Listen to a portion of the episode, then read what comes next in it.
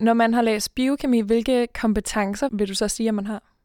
Man har en, sådan en god idé om, hvordan kroppen fungerer. Meget på, sådan, hvordan en celle producerer energi. Altså, sådan, når vi indtager sådan, føde som kulhydrater eller fedt, øh, hvordan det bliver nedbrudt.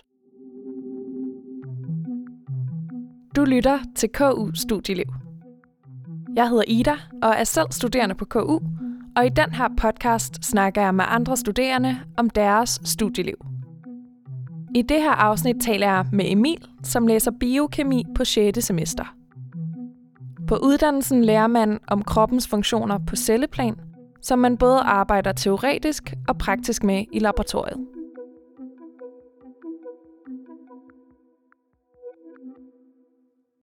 Når du fortæller folk, at du læser biokemi, hvilken reaktion plejer du så at få?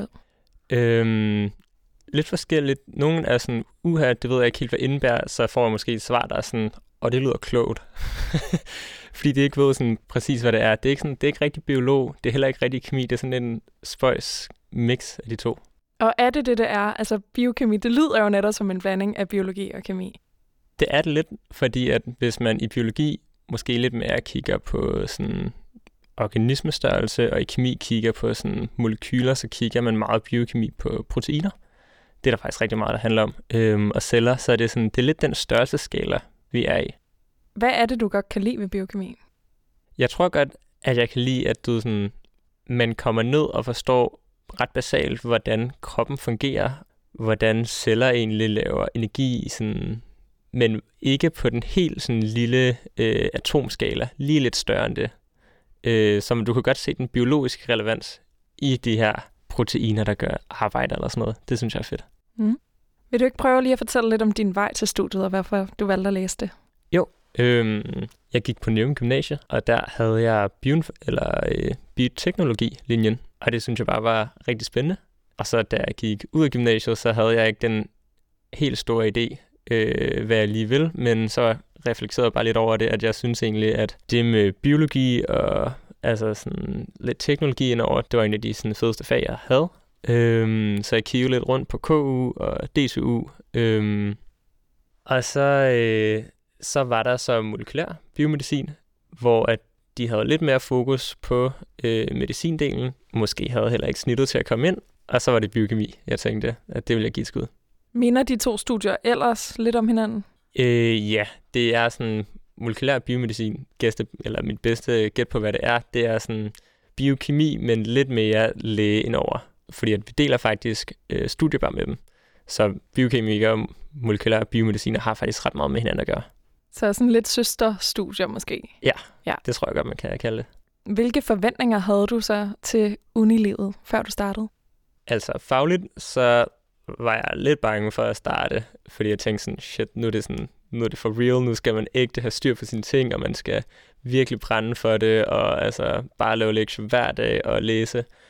Øhm, det skete ikke rigtigt, men det er gymnasium måske lidt mere seriøst, synes jeg.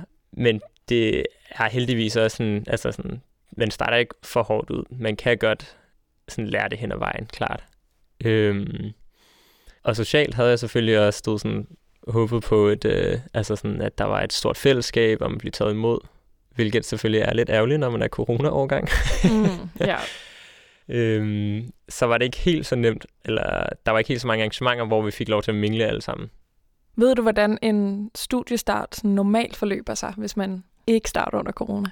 Øh, ja, der plejer at være sådan introhold. Man bliver delt op i måske sådan øh, seks til otte personer, og så får man et par vejledere. Så bruger man dagen med dem, og de bliver sådan lidt kontaktpersoner for en, der lige skal sådan show you the ropes. Og så plejer der at være en del forskellige lege. Vi havde også nogle af de her lege, vi blev bare lidt bedt om ikke at mingle med de andre grupper, øh, hvilket selvfølgelig var lidt ærgerligt. Øhm, og så kom vi ikke rigtig på rustur, desværre.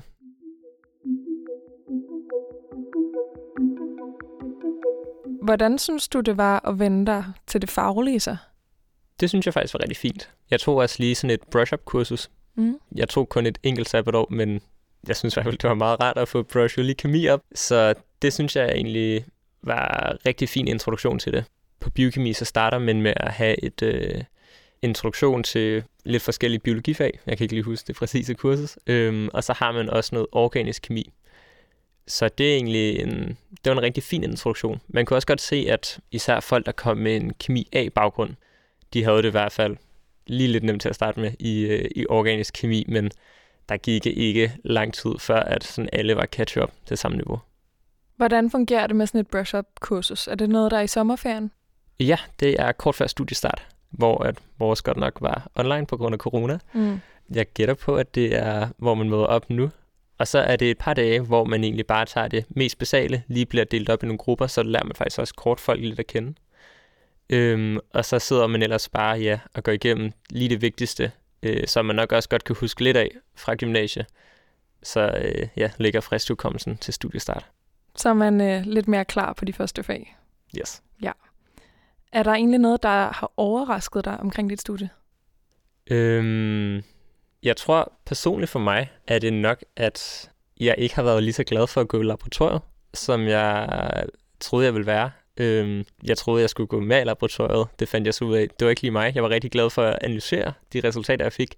Men at producere dem var jeg ikke så meget for. Så ja, det tror jeg, det er noget af det mest overraskende. Hvordan kan det være, at du ikke øh, er så glad for det der med selve produktionen? Jeg tror, det er, øh, det er lidt nogle lange dage, du godt kan have i laboratoriet. Og det er selvfølgelig ret sejt, det man laver, men det er ikke i alle laboratorier, man kan se, hvad der sker. Altså sådan, man kan godt tilsætte øh, nogle forskellige ting til sådan et lille, et Eppendorf-rør, det er sådan et to milliliter lille plastikrør. Øhm, hvor at der er måske en eller anden gen, der kan blive sat ind i en celle eller sådan noget, men visuelt, så, så ændrer det altså ikke farve. Der måtte godt være lidt mere spræl ja. på, eller hvad? Ja, det er, sådan, det er først senere hen i processen, øh, når man sådan behandler det her i laboratoriet på andre måder, at man ligesom får nogle resultater ud, hvor man kan se sådan, wow, der er faktisk et gen, eller vi har fået udtrykt et eller andet proteine i en ny celle, eller sådan noget. Det, det giver god mening. Øhm, hvor teoretisk og praktisk er uddannelsen egentlig? Altså, hvor meget er man for eksempel i laboratoriet? Øhm, det er ikke i alle kurser, man er i laboratoriet.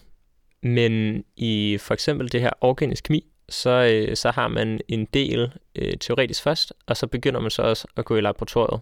Så der er faktisk en ret pæn balance mellem det teoretiske og det praktiske. Der er et, et kursus, der hedder proteinvidenskab øh, på andet år af biokemi bacheloren, hvor at man får en masse undervisning i, hvordan man for eksempel kan rense proteiner op. Og så når man så har fået de her, jeg tror det er sådan en tre eller fire ugers undervisning, hvordan man gør det, så skal man så meget konkret bruge den her undervisning for at rense et, et rent faktisk protein op øh, fra en grisenyre. Det synes jeg var mega cool faktisk. Så det her med at have først siddet og læst om det sådan rent teoretisk, og så prøve det i praksis bagefter? Ja, det er mega fedt. Kan du ikke prøve at fortælle lidt mere omkring, hvordan uddannelsen er opbygget?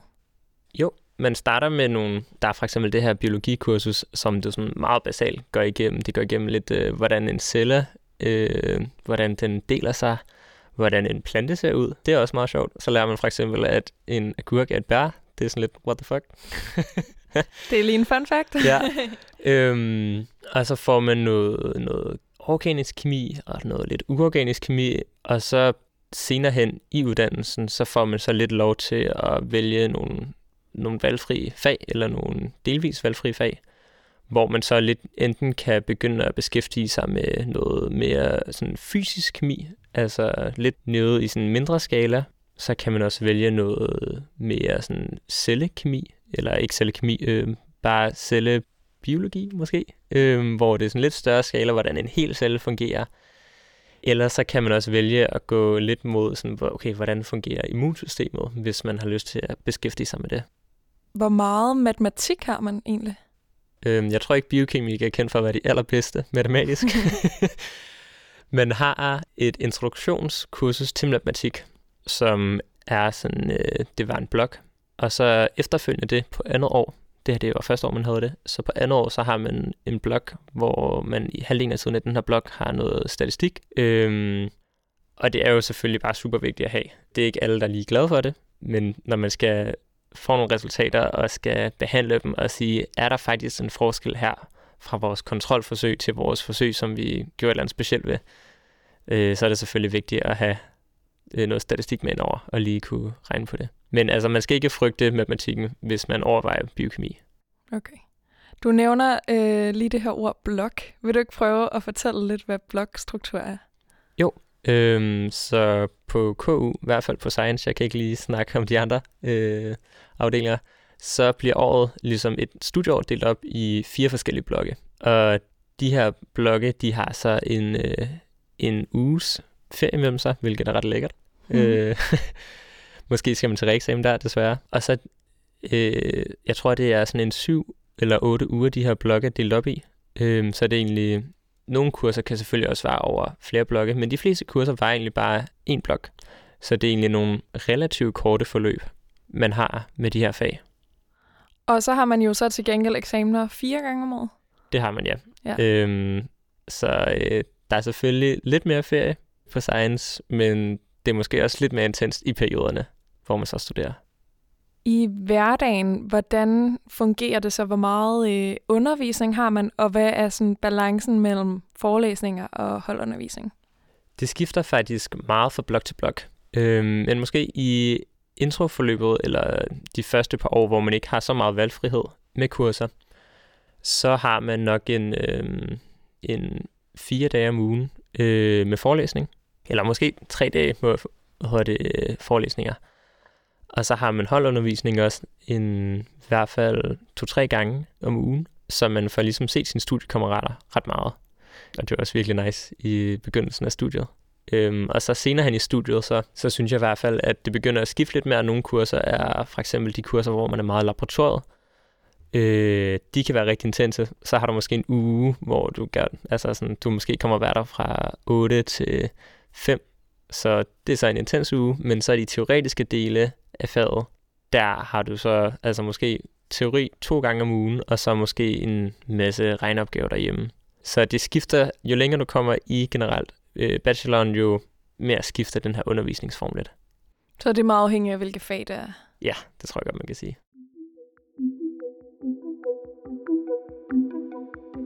Du nævner lige det her med opgaver. Er ja. det tit, man har opgaver, man skal aflevere?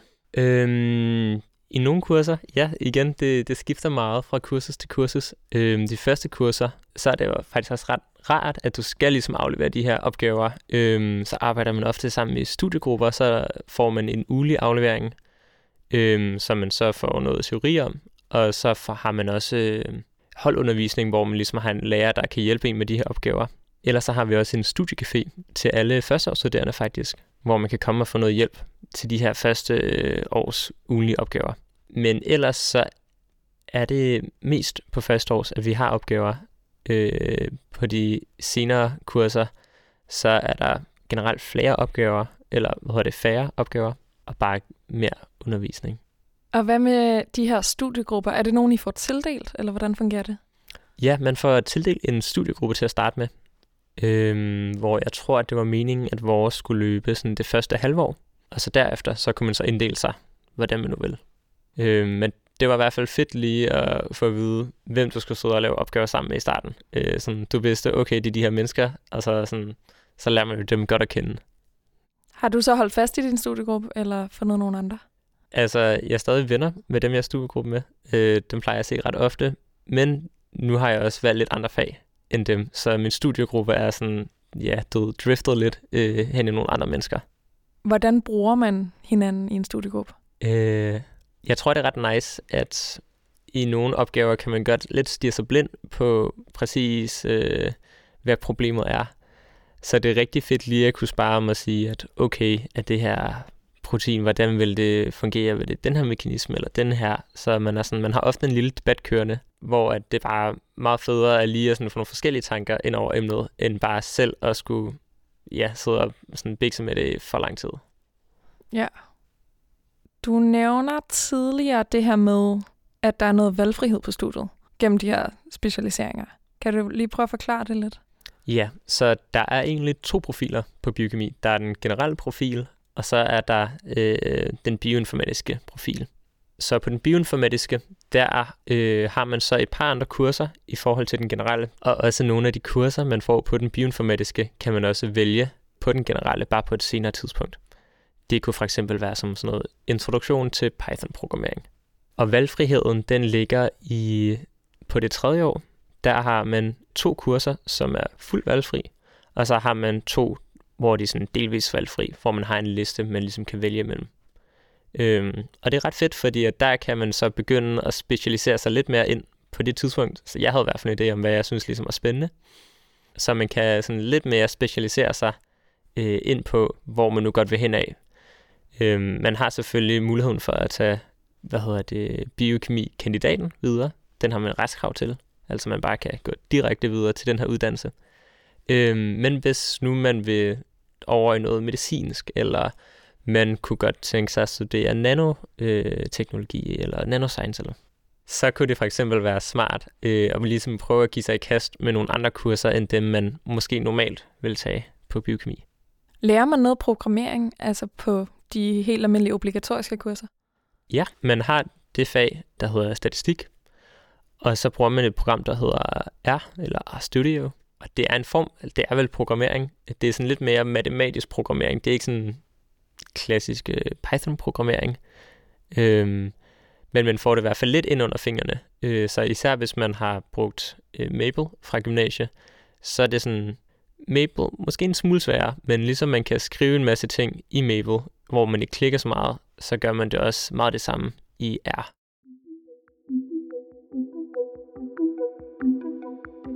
Har du et studiejob? Jeg har arbejdet hos Novo Nordisk.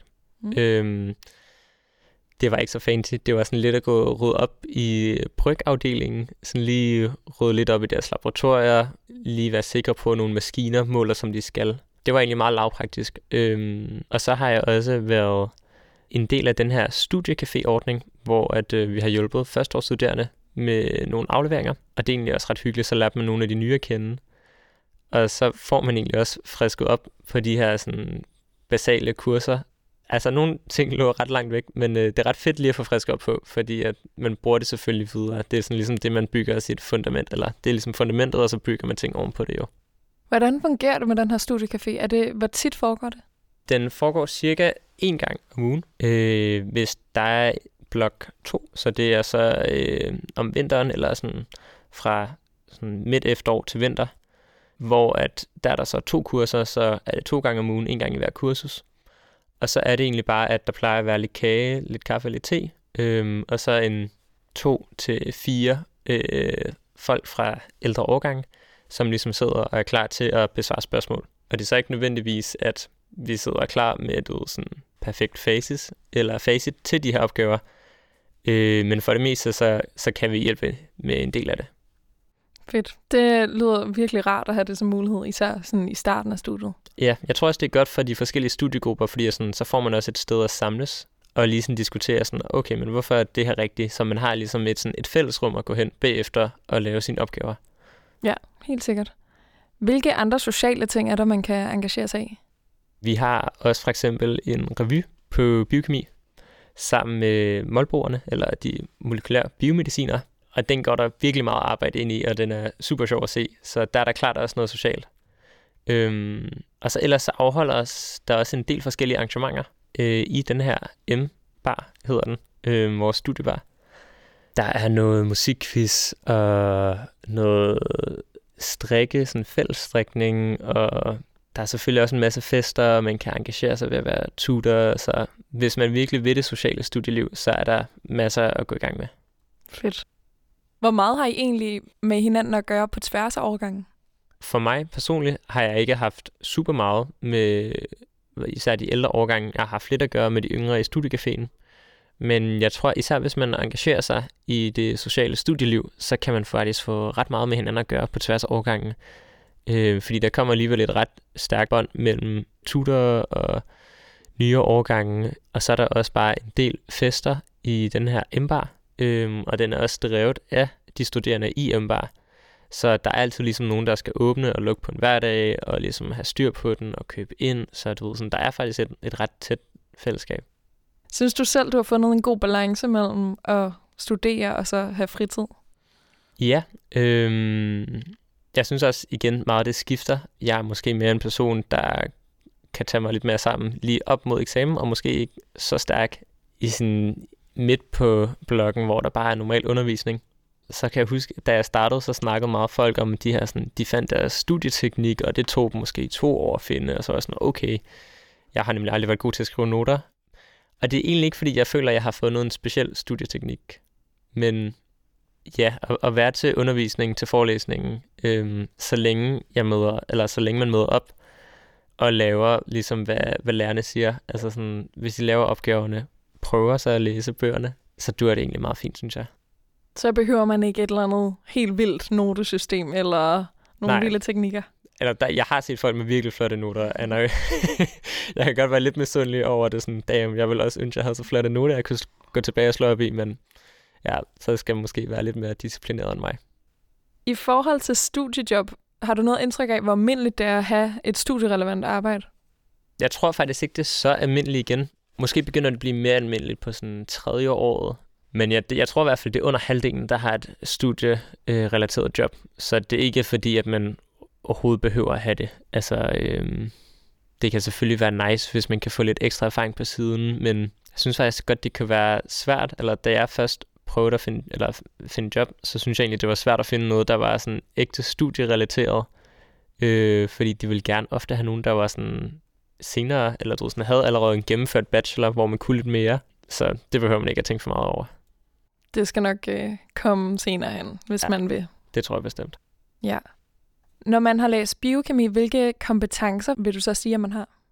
Man har en, sådan en god øh, idé om, hvordan, sådan en, i hvert fald en overordnet idé om, hvordan kroppen fungerer. Meget på, sådan, hvordan en celle producerer, øh, producerer energi i. Altså, sådan, når vi indtager sådan føde som kulhydrater eller fedt, øh, hvordan det bliver nedbrudt.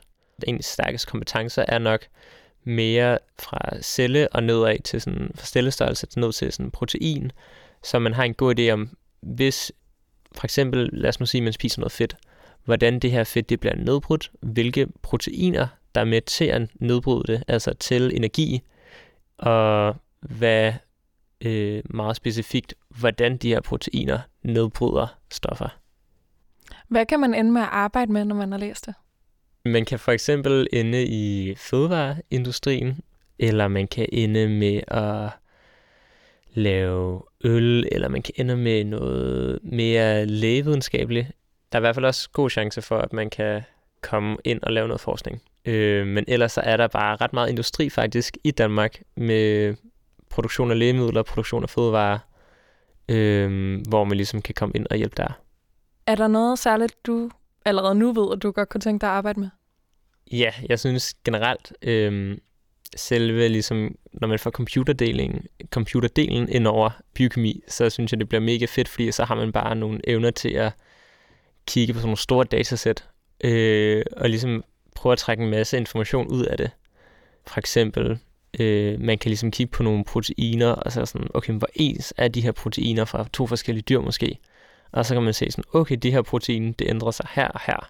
Og det gør måske, at det kløver et eller andet substans hurtigere end det andet eller sådan noget. Så jeg kunne godt tænke mig at arbejde klart mere med noget, øh, med noget bioinformatik, når jeg er færdig. Her til sidst kunne jeg godt tænke mig at spørge dig, om du har et godt K U-hack. Folk, der er hjælpelærer eller bare arbejder i studiecaféen, så får man ligesom sådan et ekstra K U-kort, som er sådan et øh, employee-card. Og det printer man gratis med. Perfekt. Tusind tak, Emil, fordi du ville fortælle om dit studieliv. Hvis du er blevet nysgerrig på biokemi, kan du læse mere på studier punktum k u punktum d k.